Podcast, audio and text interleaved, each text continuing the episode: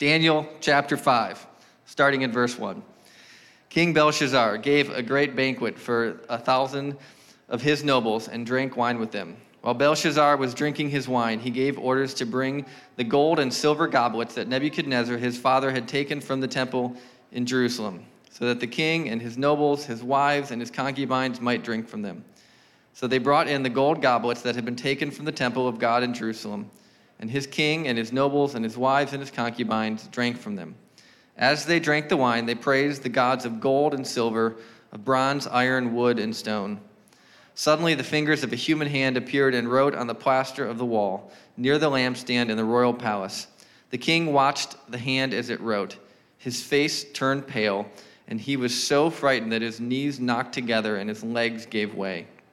The king called out for the enchanters, astrologers, diviners to be brought and said to be brought and said to these wise men of Babylon, Whoever reads this writing and tells me what it means will be clothed in purple and have a gold chain placed around his neck, and he will be made the third highest ruler in the kingdom. Then all the king's wise men came in, but they could not read the writing or tell the king what it meant. So King Belshazzar became even more terrified, and his face grew more pale. His nobles were baffled. The queen, hearing the voices of the king and his nobles, came into the banquet hall. O king, live forever, she said. Don't be alarmed. Don't look so pale. There is a man in your kingdom who has the spirit of the holy gods in him. In the time of your father, he was found to have insight and intelligence and wisdom like that of the gods. King Nebuchadnezzar, your father, your father the king, I say, appointed him chief of the magicians, enchanters, astrologers, and diviners. This man Daniel, whom the king called Belteshazzar, was found to have a keen mind and knowledge and understanding, and also the ability to interpret dreams, explain riddles, and solve difficult problems. Call for Daniel, and he will tell you what the writing means. So Daniel was brought before the king, and the king said to him, Are you Daniel, one of the exiles, my father the king brought from Judah? I have heard that the Spirit of the gods is in you, and that you have insight, intelligence, and outstanding wisdom. The wise men and the enchanters were brought before me to read this writing and tell me what it means, but they could not explain it. Now I have heard that you are able to give interpretations and to solve difficult problems. If you can read this writing and tell me what it means, you will be clothed in purple and have a gold chain placed around your neck, and you will be made the third highest ruler in the kingdom. Then Daniel answered the king. You may keep your gifts for yourself and give your rewards to someone else. Nevertheless, I will read the writing for the king and tell him what it means. O king, the Most High God gave your father Nebuchadnezzar sovereignty and greatness and glory and splendor. Because of the high position he gave him, all the peoples and nations and men of every language dreaded and feared him. Those the king wanted to put to death, he put to death. Those he wanted to spare, he spared. Those he wanted to promote, he promoted, and those he wanted to humble, he humbled. But when his heart became arrogant and hardened with pride, he was disposed from his royal throne and stripped of his glory. He was driven away from people and given the mind of an animal. He lived with the wild donkeys and ate grass like cattle, and his body was drenched with the dew of heaven until he acknowledged that the Most High God is sovereign over the kingdoms of men and sets over them anyone he wishes. But you, his son, O Belshazzar, have not humbled yourself, though you knew all this. Instead, you have set yourself up against the Lord of heaven. You had the goblets from his temple brought to you, and you and your nobles, your wives, and your concubines drank wine from them. You praised the gods of silver and gold, of bronze, iron, wood, and stone, which cannot see or hear or understand. But you did not honor the God who holds in his hand your life and all your ways. Therefore, he sent the hand that wrote the inscription. This is what the inscription, this is the inscription that was written. Mene, mene, tekel, parsin. This is what these words mean. Mene, God has numbered the days of your reign and brought it to an end. Tekel, you have been weighed on the scales and found wanting. Peres, your kingdom is divided and given to the Medes and the Persians. Then at Belshazzar's command, Daniel, was clothed in purple, a gold chain placed around his neck, and he was proclaimed the third highest ruler in the kingdom. That very night, Belshazzar, king of the Babylonians, was slain, and Darius the Mede took over the kingdom at the age of 62. Father, thank you so much for your word. Thank you that we have record of the things that you did and the stories that you have written in the lives of so many people throughout the generations. So, God, I pray this morning as Tony comes up and he walks us through this passage that you would give him wisdom and insight and just the ability to speak whatever it is that you have laid on his heart and help us understand why you gave us this passage.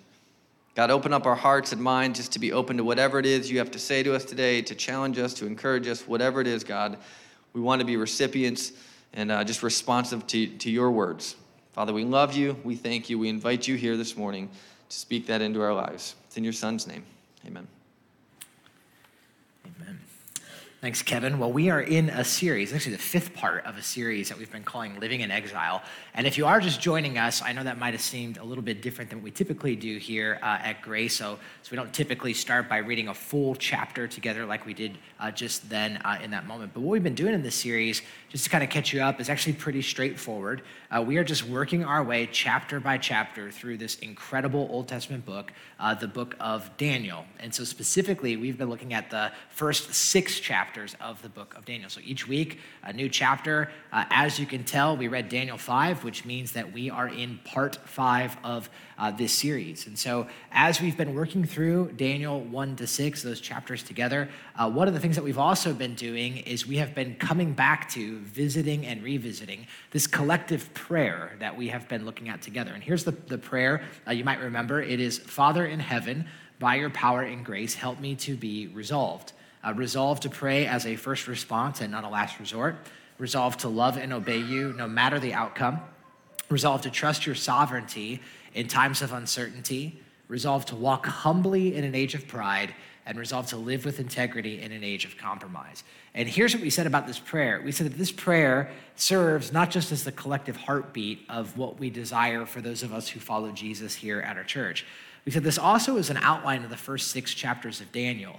And so we've been using each one of these statements as kind of a guide for us each week as we've been preaching uh, through the different chapters of the book of Daniel. And that's why I do want to tell you that if you are a guest or you're just joining us and you missed any of the previous talks, I would encourage you to go back and listen to those. We've actually covered a whole lot uh, that is already on this screen. Uh, but today, what we're going to do as we continue in this, as we look at Daniel chapter 5, is we want to talk about this idea of being resolved to walk humbly in an age of pride.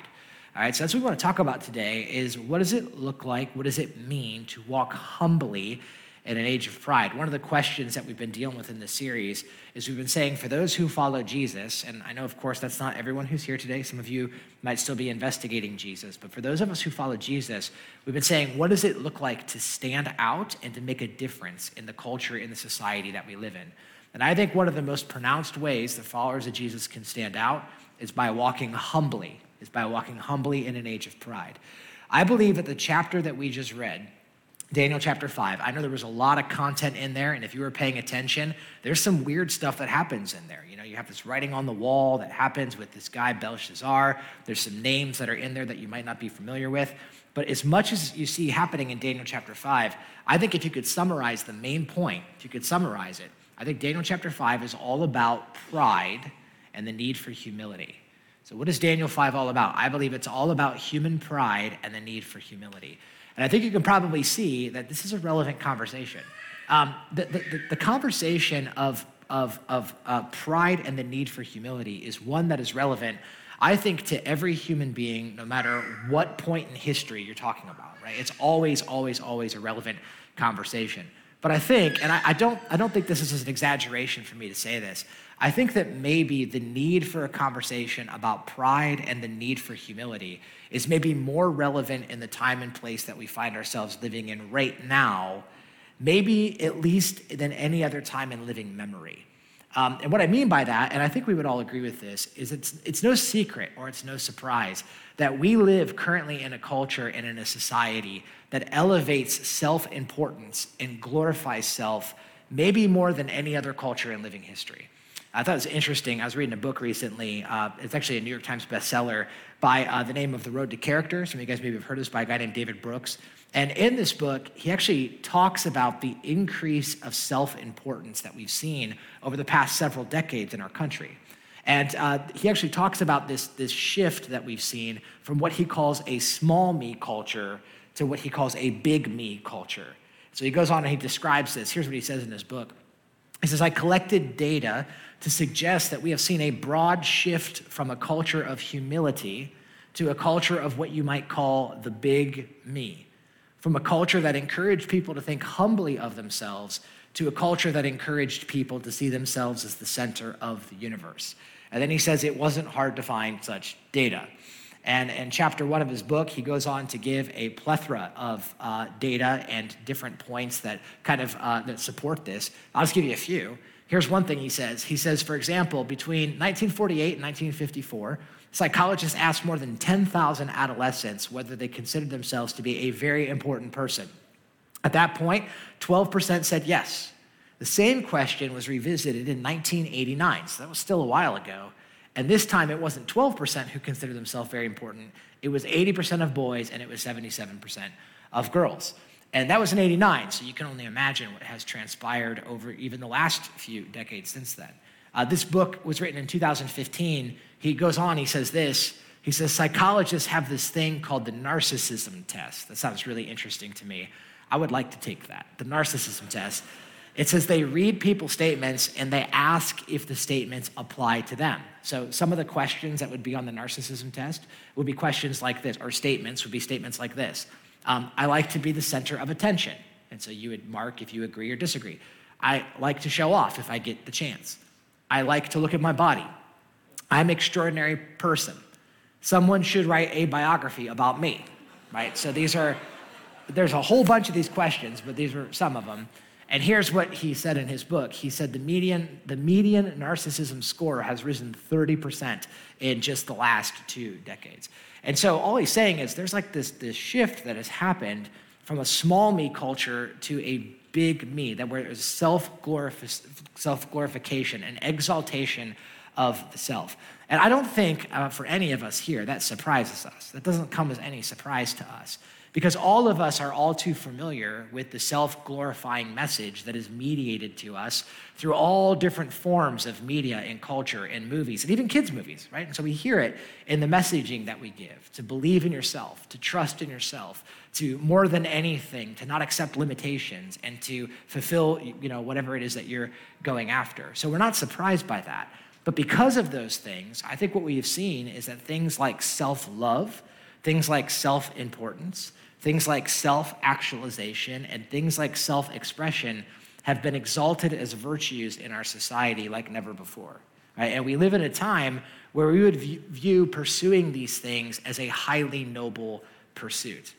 Now, again, I'm not saying any of this to try to bemoan the culture that we live in. It's just the air that we breathe, it's just the time and place that we live in. And I think technology has only further fueled the individuality that we see.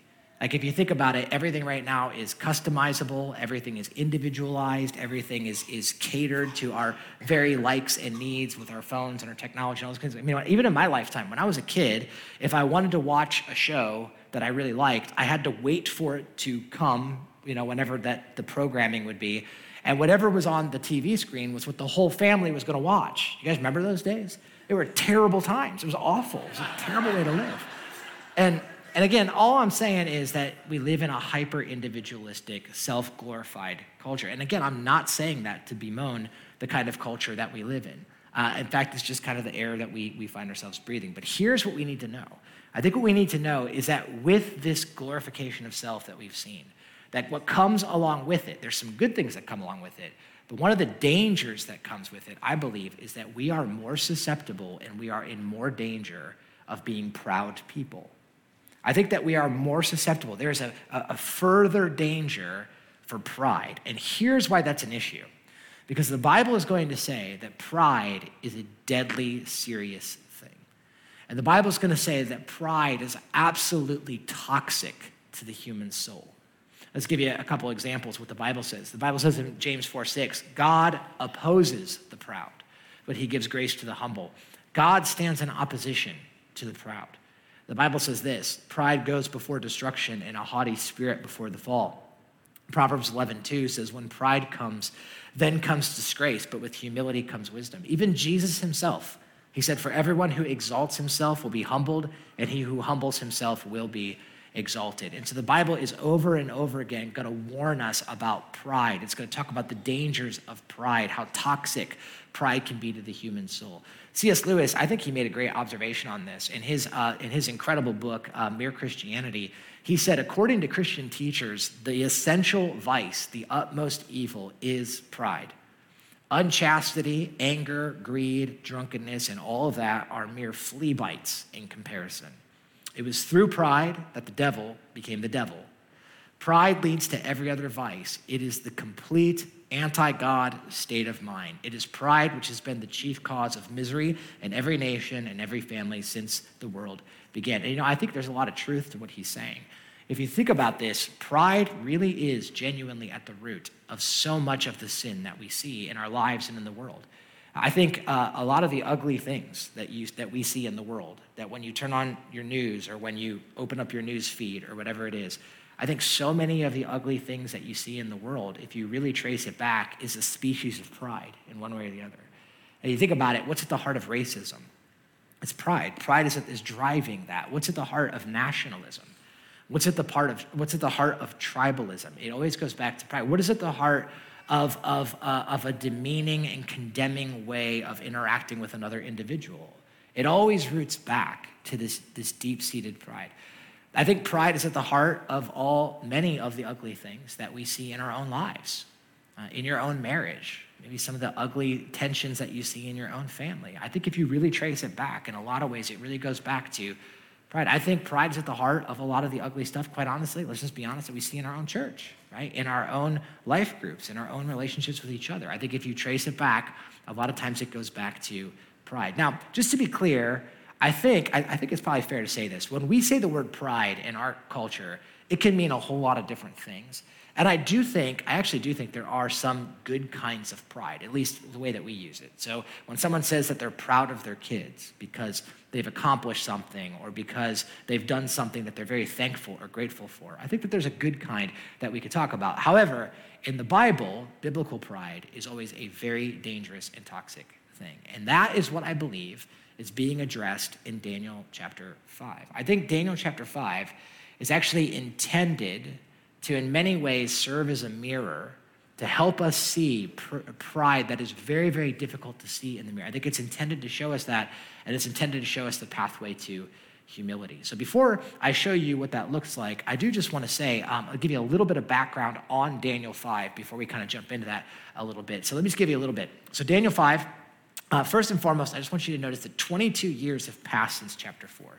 So commentators are going to say that between Daniel 4 and Daniel 5, there has been 22 years that have elapsed. So if you've been with us in this series, if you were here last week for Daniel 4, it has been 22 years since last week. All right? And so some of you have been part of Bible camp and you're like, yeah, that feels about right. Yeah, 22 years, about, about it which I, I, do have to say, Kevin mentioned just a moment ago, Bible camp was awesome. And I, I do just want to express such deep gratitude to all of you who served at Bible camp this week. I think it was incredible just to be able to do that together as a church. I, um, I had a blast. I got to be in the dunk tank back here. And I did just want to say something about that real quick. There, there seems to be a good amount of pent up frustration in our congregation. and I just, I just wanted to mention that. All right, it was kind of there. But um, so, anyway, 22 years uh, since Daniel chapter 4. What you're going to see when you get to Daniel chapter 5 is that Belshazzar is now the king of Babylon. And so we're introduced to this new king that we actually don't know a whole lot about. His name is Belshazzar. So uh, let me ask you, if you've been with us, in Daniel chapter 1, 2, 3, and 4, who's the king? Who's the king? Nebuchadnezzar, right? So he's been the king of Babylon. Suddenly get to Daniel 5, he's gone. We don't know what happened to him, but history tells us that he would have died and now Belshazzar would have been the one who was his successor. Here's something interesting. Commentators are going to tell us that Belshazzar is probably, most likely, Nebuchadnezzar's grandson, which is fascinating because in Daniel 5, if you were paying attention, it called him Nebuchadnezzar's son. Uh, but the term son could be used for anyone who is your successor. Most likely, he was probably Nebuchadnezzar's grandson. But here's what I want you to notice about Daniel chapter 5. If you were paying attention when we were reading that, did you notice that you're going to see we're introduced to Belshazzar in Daniel 5, and almost as quickly as we are introduced to him, we're told about this weird thing that happens in his life, and then he's gone. Like in one chapter, we're introduced to him, this thing happens, and then he's dead by the end of the chapter. It's like he is carted onto the stage of the Bible, and then as quickly as he's carted on, he is taken off the stage of the Bible. And it causes us to ask this question why is this in here? Why is this chapter in the Bible? And can I tell you what I'm convinced of? Why I believe Daniel chapter 5 is here? I think Daniel chapter 5 only makes sense in light of Daniel chapter 4. And I actually think Daniel chapter 4 and Daniel chapter 5 are intended to be taken together. And so, if you were not with us last week, I think that even today's message would make even more sense if you were able to go back and listen to last week as well, because these two, I think, are intended to go together. So, here's what you're going to see with Daniel 4 and Daniel 5. In a lot of ways, they're super similar. They're very similar. You have two kings, one is Nebuchadnezzar, the other one is Belshazzar. They both are full of arrogance and pride, and they are very deeply flawed people. You're going to see that in Daniel chapter 4 and Daniel chapter 5. You're going to see both of that. Now, here's what's interesting you have two different kings, very similar situations, and you actually even have the same point that is reiterated in both chapters. And what's that point? Well, if you look at verse 21, you're going to see it. Daniel says to Belshazzar, The Most High is sovereign over all the kingdoms on earth, and he sets over them anyone that he wishes. Now, again, if you were here last week for Daniel 4, you know the significance of these words. These words, verbatim, were repeated three times in chapter 4. Three times, this exact same phrase, the Most High is sovereign over all kingdoms on earth, and he sets over them, over anyone he wishes, was repeated three times. And now it comes up again in Daniel chapter 5. So what do you see here? Here's what you see same point, different king, which causes us to ask this question What's the difference between Nebuchadnezzar and Belshazzar? What's the difference? And here's what it is. Here's what I believe it is Nebuchadnezzar is an arrogant, proud king who is full of himself, who humbles himself. Belshazzar is an arrogant, proud king who dies in his pride. And I think the reason this is in the Bible is not just to tell us about them. I think the reason this is in the Bible is because it's supposed to be a mirror. And it's supposed to help us look into ourselves and ask the question are we going to be like Nebuchadnezzar? Or are we going to be like Belshazzar? What are we going to do? And so, in light of that, here's what I want to do with the rest of the time that we have remaining is I just want to I want to simply do two things. I want to do this. Number 1, I want to talk about five indications of pride. I said pride is really hard to see in the mirror. I think this chapter, Daniel 4 and 5, I think it's intended to be a mirror that helps us see it within us. And so I want to talk about some indications of pride. And my hope is that in this time, I can maybe even ask you some questions and that you can prayerfully talk to God as I ask you these questions to see if maybe you can identify pride in yourself. Now, I'm just going to tell you, it's some of it's not going to be comfortable, but if you're willing to to just prayerfully ask God if there's if you see this inside of your heart, I think that this is what this is intended to help us do. The second thing I want to do is I just at the end very quickly, I want to talk about the pathway to pursue humility. How do you pursue humility when you see pride within? Okay, so that's what we're going to do. So let me give you five indications of pride. They're all based right out of the chapter we just read. So here's, here's the first one. Indication number one is this I think the beginning point of pride begins in a place that says, I stand over God. All right, so biblical pride, what is biblical pride? I think that part of it begins here. It begins with this place of saying, I stand over God. Now, what do I mean by that? Would you guys notice at the very beginning of Daniel 5 how it begins? We're introduced to Belshazzar, and what is he doing? He's having a massive party. He's having a crazy party. In fact, look what the Bible says in verse 1. It says that he had this, this banquet. There was a thousand of his guests that were there. The Bible tells us multiple times that they're drinking wine, so there's a lot of wine involved. And then his wives and his concubines are also involved in this party as well. So here, here's what I want you to see. Commentators are all going to point out that the language that is used here in Daniel chapter 5 is intended to help us understand that this is a setting of sensuality and pleasure. This is a crazy party. A thousand guests, lots of wine. It's a hundred kegger kind of thing. And what you see is that he's got his concubines there with him. And so you don't need to use your imagination very much to imagine what happens when you get a thousand of the nobles together with a bunch of wine and a bunch of concubines. It's a crazy party. So as this is happening, this crazy party, the Bible says Belshazzar has this idea. And basically, he says, I want you to get the gold and silver goblets that Nebuchadnezzar had taken from the temple in Jerusalem so that the king and his nobles and his wives and his concubines can drink from them. So basically, they're partying, and I don't know if at this point they're lit up or whatever it is, but Belshazzar says, You know what? This is a crazy party. Here's what we're going to do go get those sacred objects that were taken out of the temple in Jerusalem, bring them here so that we can party out of those. And so they bring them in. That's exactly what happens. It says they brought the gold goblets that were taken out of the temple of God in Jerusalem and they drank from them. Now, again, what's happening here? Well, I think it's pretty clear that what's happening here is that this is a blatant act of mockery and irreverence towards God. That's what's happening here. And all the commentators are going to say that that's exactly what's happening. This is basically like Belshazzar giving God the finger. That's what's happening. This is Belshazzar basically spitting in the face of the God of Jerusalem. Now, let me just say this I don't think it always shows up as blatantly or in such a brazen way as it does with Belshazzar. But I believe that in a lot of ways, that is the beginning point of all pride.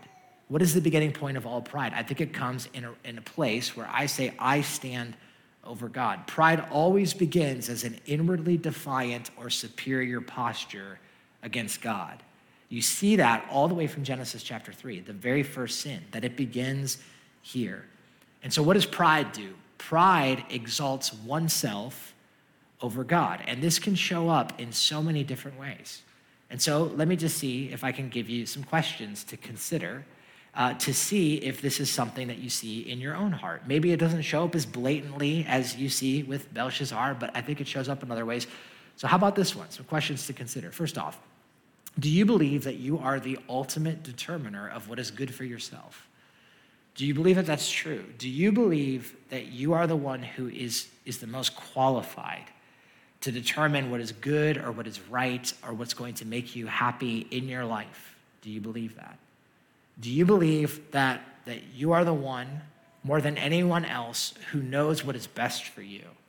And I think, I think that in a culture of individuality, that's what we are told. We are told that you are the one who determines what's good for you, what's healthy for you, what's right for you, and don't let anyone else tell you that. But I think in the Bible, what you're going to see is that that is actually the beginning point of pride. It's radical autonomy against God. How about this one? Do you commonly resist any authority figure telling you what to do, including or especially God? Are you the kind of person that just bristles whenever any authority figure tries to tell you something, and specifically if it's something that goes against what you desire? Do you notice that there's that inner rebellious spirit within you? How about this one? Do you find that you are quick to complain against, mock, or pass judgment on God? Do you find that you're quick to be mad at God? To say, I can't believe that God did this, or I can't believe that God didn't do that? Do you feel like God owes you? Like, God, I've done all this for you, and I've never done it, and, and, and you should really, and I can't believe that you. And, and I think sometimes if you really look at that, that those feelings and that that that that anger that exists inside of you towards God maybe comes from a place because you, you view yourself in a spot where you stand over, you stand over God. Um, how about this one? Do you often think that the rules don't apply to you? Are, are you a person who sometimes just thinks, well, you know what, the rules don't really apply to apply to me? I think you see this with Belshazzar. It shows up, pride shows up as an irreverence Pride shows up in such a way that he says, I don't care about the holy objects. I want to do whatever it is that I do. I think that one of the ways that pride shows up is it shows up in cutting corners. It shows up in believing that the rules don't always apply to me. Now, this is so different than humility. Humility, biblical humility says, no, no, no. Humility says God stands over me. There is a creator and there is an authority that stands over me. And that is the beginning place. The beginning place of humility is found in seeing yourself in a proper relationship to God. I actually think you see this with Nebuchadnezzar in chapter 4. You guys might remember Nebuchadnezzar was full of pride, he was full of arrogance, but then he humbled himself. And what did he say when he humbled himself? Do you guys remember? Here, this is a revisitation of last week. He said, Then I praised the Most High, and I honored and I glorified him who lives forever. His dominion is an eternal dominion. His kingdom endures from generation to generation. All the peoples on earth are regarded as nothing. He does as he pleases with the powers of heaven and the peoples of earth. No one can hold back his hand or say to him, What is it that you have done? You see, after Nebuchadnezzar is humbled, what is the result? He recognizes his true position in relationship to God, and he humbles himself and comes underneath God. I think that part of humility is recognizing that we are so, so deeply dependent on God for everything. Timothy Keller, um, he's an author and pastor in New York City, wrote a phenomenal book that I would recommend to any of you. It's called, uh, it's called Counterfeit Gods. And in this book, he makes this point. He says human beings have very little real power over their lives. 95% of what sets the course of their lives is completely outside of their control. This includes the century and place they were born in, who their parents and family are, their childhood environment, physical stature, genetically hardwired talents, and most of the circumstances that they find themselves in. He says, so much of our life, so much of our lives, we, we don't really have control over the circumstances. Then he says this In short, all we are and have is given to us by God. We are not infinite creators, but we are finite, dependent creatures. I think he's making a good point here. The beginning point of humility is recognizing our true relationship to God. That brings me to the second one. I think another, another indicator of pride that we see in this story is that pride manifests itself a lot of times in a lack of teachability. And a lack of teachability. I think you certainly see this in Belshazzar. So I don't know if you guys noticed this as you were reading, but Belshazzar sees this writing on the wall. This hand shows up. He's freaked out about it. So he calls Daniel. And Daniel comes in, and Daniel says, I'll interpret it for you. I don't want any of your rewards, but I'll interpret it for you.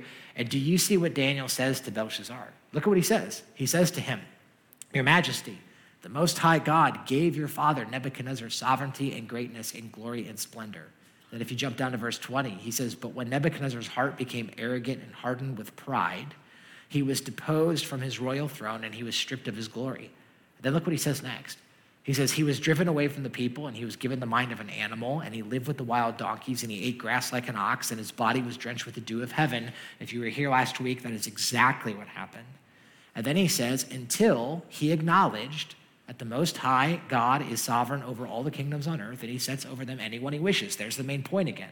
He says, He says, Listen, your father, Nebuchadnezzar, your grandfather, Nebuchadnezzar, he says, This all happened to him. And then look what he says to him. He says, But you, Belshazzar, his son, you have not humbled yourself, even though you knew this.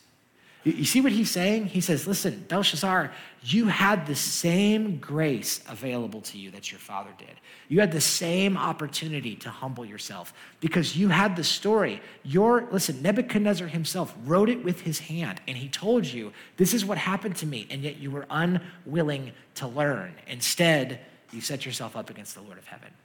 Again, I think one of the ways that pride shows itself up is it shows up in a lack of teachability. And it manifests itself in a lot of ways. And so let me ask you a few questions on this one, just to consider. So, how about this one? Do you find that you typically have to learn things the hard way? Is that true for you? That typically speaking, you don't really learn from the mistake of others. It's hard for you to learn when you hear accounts of others. You pretty much just kind of have to figure it out on your own and learn the hard way. Do you find that to be a pattern in your life? Right? Do you find that no matter how many times people warn you and tell you if you keep going down that path, this is going to be the result, you just kind of have to go down that path and find out for yourself? Do you find that to be true? I think that it's possible that at the root of that could potentially be pride. It could be a lack of teachability. Um, how about this one?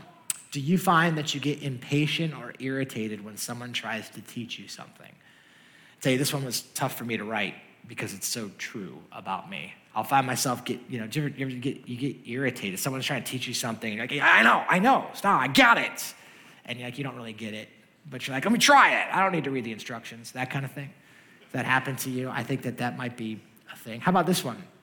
Do you believe that you are so unique that no one could ever understand or help you? Do you find that this is true? That man, I just listen. I, I know that maybe this is going to help other people, and I know that what you know this this whole thing is good for others, but you know you don't understand me. Okay, I am totally unique and I'm completely different, and nobody really understands me, so nobody can really help me. And I think sometimes that's an indication of pride. Do you guys know um, that recovery programs they actually have a term for this? I think it's an awesome term. You guys ever heard this before? They call it terminal uniqueness. Isn't that great? Terminal, unique. I am so unique. I am unique to the point of death. And that's the idea, right? It's no one can ever help me. I'm so different. I'm sure, you know, these things work for everyone else, but it would never work for me. I think sometimes that at the heart of that might be a lack of teachability. Uh, how about this one? Uh, this one right here. Have you been thinking about someone else this whole sermon? That's an important question to ask, right? Like, have you, Have you found that this whole time we're talking about pride, you're like, oh, yeah, it's like my sister in law. She's just like that. I gotta, I gotta send her this message. Yeah, she's gotta hear this one. It's a good one. I'm just saying it's probably not a good sign. Like, probably not, right? If that's the hard to see in the mirror, hard to see in the mirror, right? Humility, on the other hand, is willing to listen. Humility is willing to learn. You know, I think one of the true indications of humility is humility recognizes that, that listen, we can learn from anybody. You can, learn from anybody, whether they agree with you or disagree with you, or whether they like you, whether they're smarter than you or not. So you can learn from you can learn something from everybody. Humility recognizes that. Humility, I believe, recognizes that even though I believe I'm right, there still is room for me to, to be wrong. I could be wrong. There's a possibility I'm wrong. I think humility shows those things. You know, I actually think you see this with Nebuchadnezzar in Daniel 4. After he humbles himself, do you guys remember what he said? He wrote, and he said this in Daniel chapter 4. He said, It is my pleasure to tell you about the time that God humbled me, when God taught me a lesson. He writes with his own hand, and he says, I am so glad to tell you about the time that God taught me a lesson. What do you see? Such a teachability, such a teachability with him. And this, this, by the way, this verse actually brings me to the next point, the next indication of pride.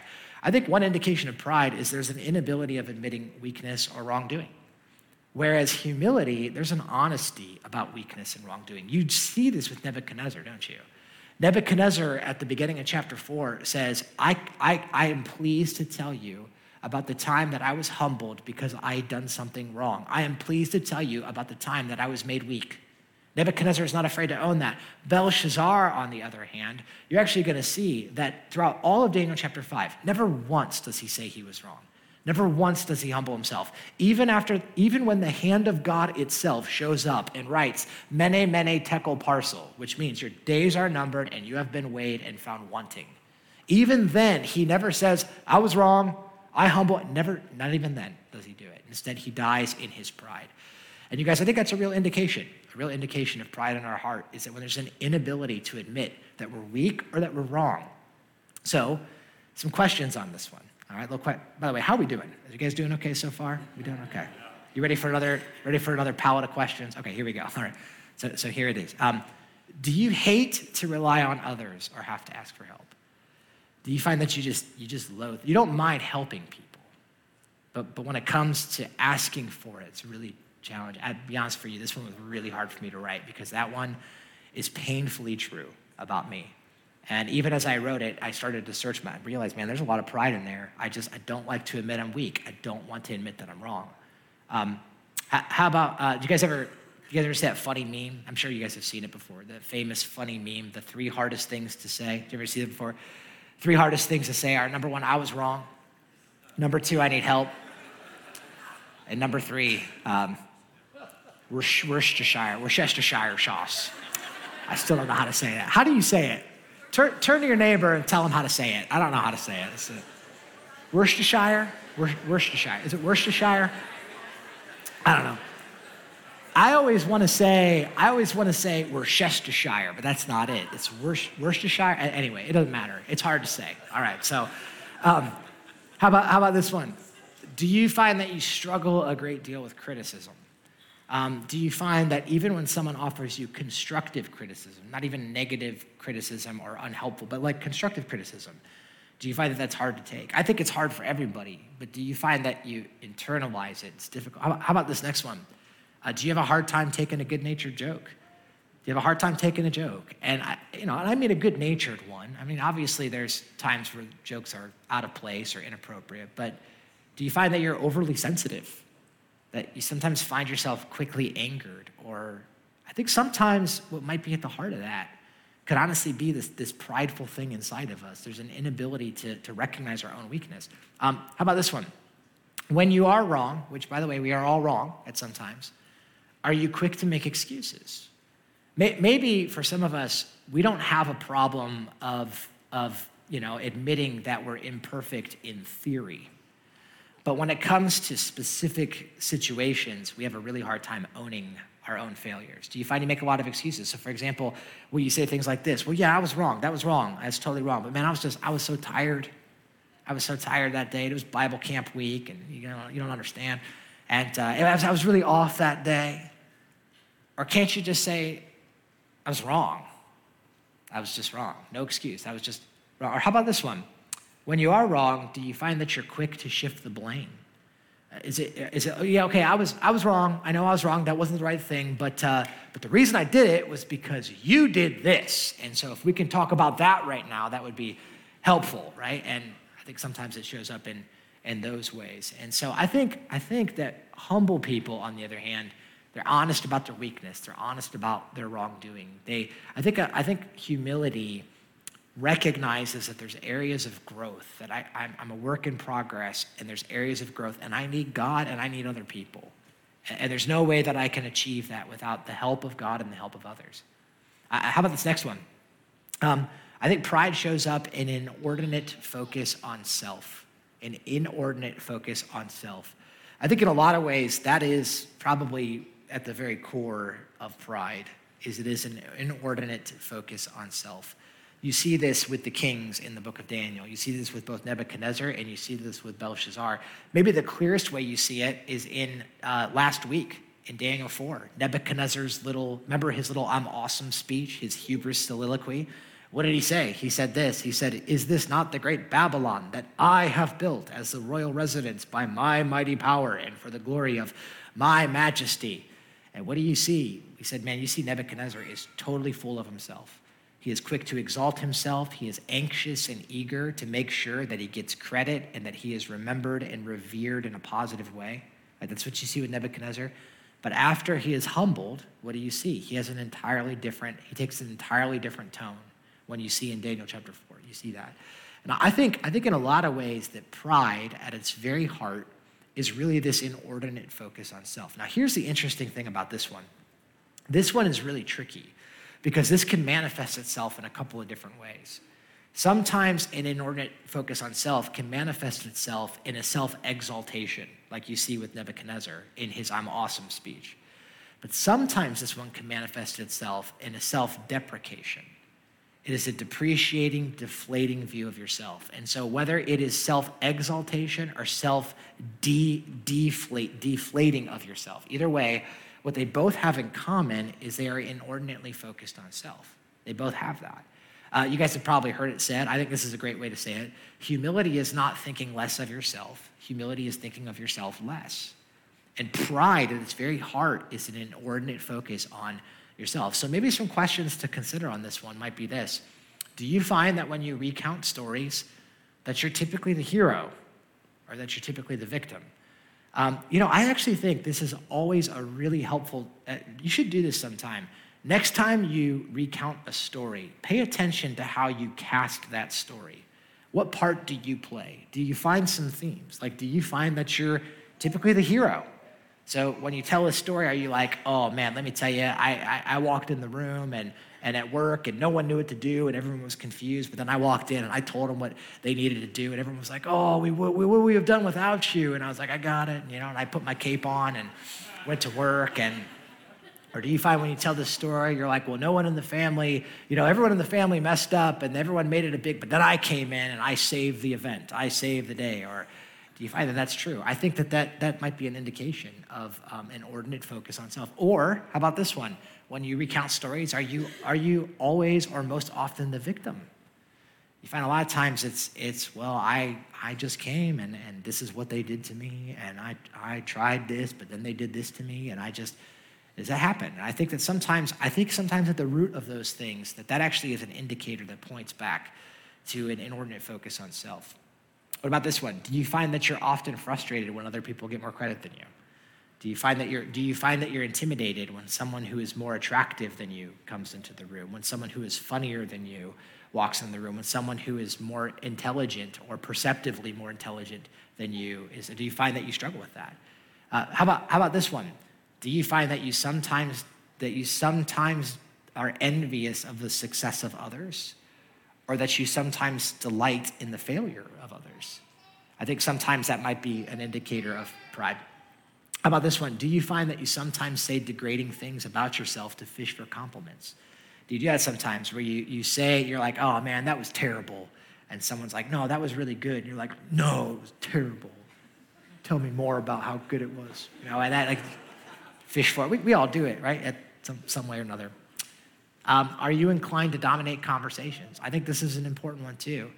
Do you pay attention to this? Do you find that when you're in conversations with other people, that it tends that, that you monopolize most of the conversation? Do you find that you rarely ask questions of other people uh, because you maybe are not as interested in, in taking interest in the things that they say? Now, that one's a hard one to, to identify, but I would encourage you to pay attention to that as well. All right, I'll give you one more. I'll give you one more.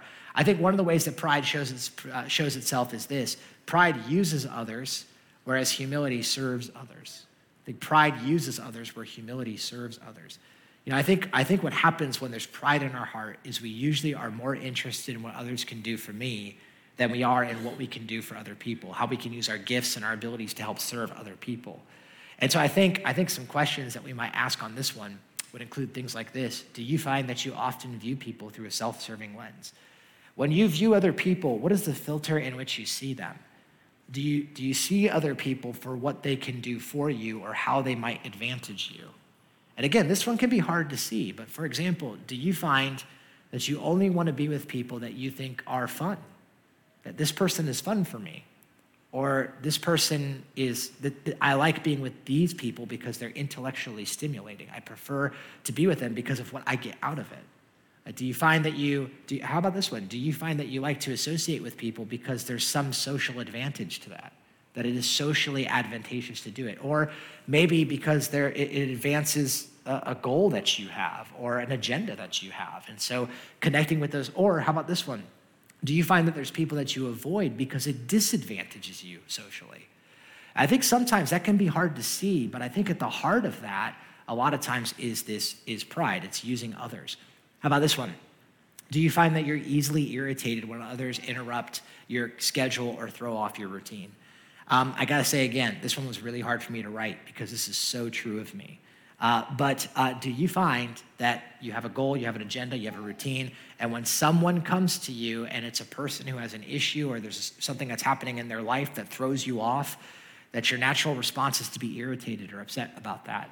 I think that sometimes what that might reveal is that we, we view other people uh, in, a, in a way that maybe is because, you know, we, we, we, we can miss people in kind of chasing after those tasks. There could be pride in our hearts. How about this one?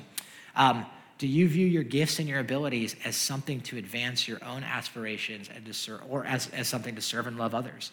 How do you view your gifts and the talents that God has given you? Do you view them as something to advance yourself, or do you view those as something to help serve and love other people. I'll tell you, it's one of the things I love about Nebuchadnezzar. Nebuchadnezzar, he actually tells us in Daniel 4 that the reason that he writes about this account that happened to him is because he wants other people to prosper. He says, I hope that I can use the story that God has given me to help you prosper. I want you to be prosperous. I think that's a true sign of humility, is humility shows up in these ways. Now, again, these are just five indications of pride and how it shows up in our life. We could give more. Um, but I don't necessarily know if we need to go deeper than that in the time that we have here today. But here's what I want you to see two different kings Nebuchadnezzar, Belshazzar. Two, same lesson, different responses. And I think that this is intended to be a mirror to help us look into our own hearts and ask do we see pride inside of ourselves? And that leads me to the second thing, and very, very quickly, is this. So, five indications of pride. What is the pathway then to pursue humility? How do we truly and actually pursue humility? Now, this is where it gets a little tricky. Because if I ended the sermon today, if I decided to end right now and I just said, okay, guys, so I, we looked at the indications of pride. Here's what pride looks like. And uh, here's what humility looks like. Here's pride. Do you guys see pride in yourself? And my guess is all of us would say, Yep, I can see that in myself. I said, Okay, here's what humility looks like. Do you see that? We'd say, Yep, that's what humility looks like. I said, Okay, so here's the point of the sermon. The point of the sermon this week is stop being proud and go be humble. Now let's pray. If we did that, that would be a terrible ending to the sermon for two reasons. One is it would be very abrupt, but secondly, it, it would be very cruel because it would be impossible. If I just said, Look at the pride in your heart, now just quit it just stop being proud and be humble. It wouldn't work Why? Well, because we'd fail at it. All of us would fail at it. And even if you went home this week and you did really good, let's say you had an awesome week in humility and you came back next week and I said, Hey, how did the humble thing go? And you're like, Oh, dude, I was totally rocking it. I was completely humble this week. And I would say, That's great. You feel proud about that? You'd be like, Yes. I'd be like, Well, there we go again. And so you guys see how it works? Pride is so, it is so, it is so pervasive, and humility is so evasive. And the moment that, the moment that we start feeling like we are becoming humble, we can take pride in our humility. So the question is, how do we do it? How do we truly be? Because the Bible says this. The Bible says, humble yourself. So apparently we're supposed to humble ourselves, but how do you do that? How do we do that? And can I, can I tell you, I believe that the answer, I believe that the pathway is actually right here in the passage. And what is, what is the pathway? It's, it's the main point. It's the main point. The Most High is sovereign over all kingdoms on earth and sets over them anyone he wishes. The Bible says that Nebuchadnezzar and Belshazzar were in their pride until they acknowledged that the Most High is sovereign over all kingdoms on earth. The Bible says, humble yourself. But that's not all it says. Do you know what it says? Humble yourself in the sight of the Lord. And so, what's the point? Here's the point. The way to become truly humble is not through is not through comparison of others. You don't compare yourself to other people. Human comparison is the not way not the pathway to humility. Um, self-exertion is not the pathway to humility. You can't just like say i'm going to grunt my way to, i'm just going to be humble. It doesn't work that way. Where does true humility come from? True humility is a result of knowing your true standing before a mighty and a sovereign god that's the only way to do it Maybe I could put it to you this way. Let's say that I said to all of you in this room, I said, hey, you guys, we are all really small people. And so I want you, I want everyone in the room to just feel small this week. I want you to feel small. Now, there's a couple ways you could try to do that. Right? You could try to exert feelings of smallness inside of yourself. You could just go, I'm small, I'm small, think small things, like I'm small. You could try to do that, and I'm, my guess is, is it probably wouldn't be too successful. You could also compare yourself to other people in this room. And you could say, well, I'm smaller than that person, and but I'm bigger than that person, but I'm smaller than that. You could do it that way. But, but you, want, you truly want to feel small? Here's, it's actually really easy. Here's how you do it. You want to feel small? Stand on the edge of the Grand Canyon. And the, you don't even have to try. The result is that you're going to feel very, very, very, very small. Listen, you want to be a truly humble person? It's not found in human comparison. You can't compare yourself to other people. You want to be truly humble? It doesn't come through self exertion. It doesn't come by looking horizontally at other people or inwardly at yourself. It comes from looking vertically at God. And it's only when you gaze at the Most High, who is sovereign over all kingdoms, and you see his majesty and his sovereignty and his grace, that you truly become a humble person. Let, let me just tell you this, too that when you gaze at God and you gaze at his holiness, it can be a traumatizing experience. Because when you gaze at God and you see how holy He is, and you see how powerful He is, and you see how gracious He is, what you also see is you see yourself. And what you see in yourself is you see weakness. What you see in yourself is you see pride. What you see in yourself is an inability to live up to the standard that God has. But what you also see is you see Jesus, and you see His grace, and His love as an acceptance of you. And I think it's only in view of that that you can become a truly humble person. I'm gonna ask the band to come up, and as they settle in, I wanna, I wanna end our time by just giving you two extremely practical things to do. I wanna be as practical as I can. Two extremely practical things that you can do this week to pursue humility. You see pride in your heart? How do you take steps to pursue humility? I'm gonna give you two, two very practical things, and then we're done. Here's the first one. Be- because true humility is found by standing in a proper recognition of your place before God. I think that a very practical thing you can do is on a regular basis be exposed to God. I think on a regular basis is to be encountering and to be spending time with the Most High. I think that's how you do it. So, very practically speaking, here would be here would be what I would ask you to do. I think this is this is just super practical. Is what if you spent every day in the morning, you spent time in the Word of God? One of the ways that we know who God is and we know his character is we know it through the Bible. And we talk about this a lot here at the Medina East campus, but I think it's a really big game changer. And that's this we talk about spending daily time with God. We, we put it this way what if, you, what if you had your first cup of coffee in the morning with God? Before you opened your news feed and you looked at all that was happening in the world, before you got on social media, and you, what, what if you spent some time and said, The first thing I'm going to do is I'm going to gaze upon the holiness of God. That's going to be the first thing I'm going to do is I'm going to get to know him and his character. I think over time that makes a huge difference that leads to humility in the life of a person. I would encourage you to do that. Let me just say that if you're new to the Bible and the idea of getting in the Bible every day is a new thought to you, can I encourage you to take one of our Bibles that are under the chairs, take that home with you, and the first page of that Bible that's under the chair is, is some instructions and how to start a daily habit of being in the Bible and some places to start. And I would encourage you to do that. That's the first one. Here's my second one for you. It's my second practical challenge. This one's a little harder, okay? And so I'm going to have to triple dog dare some of you to do this. This is it. One of the greatest things that God has given us is He has given us each other, He has given us biblical community. We are a community of people who are pursuing humility together. That's what we are. We recognize that there's pride in our hearts and we need God and we need each other. So my encouragement to you is this is maybe invite somebody else into this process. Would you be willing to even take the message that we talked about today? You'll be able to access it online again here in a couple days if you want to. And would you be willing to talk to someone, maybe in your life group, someone who loves you, that you love them, that they love Jesus, maybe someone that you meet with for discipleship, maybe this, maybe your spouse? And would you be willing to ask them, Do you see any of this in me? I'm just telling you, that takes a lot of hum- it takes a lot of humility and teachability to do that to come to someone and say, I, I might have blind spots and pride is hard to see in the mirror. Do you see any of this in me? I would encourage you to do that. And can I just tell you something else? If someone comes to you and asks you that question, would you do me a really big favor if they do that? Would you be gentle? Would you be gentle? Because remember, we are all in process together, coming before the mighty sovereign God. Let's pray.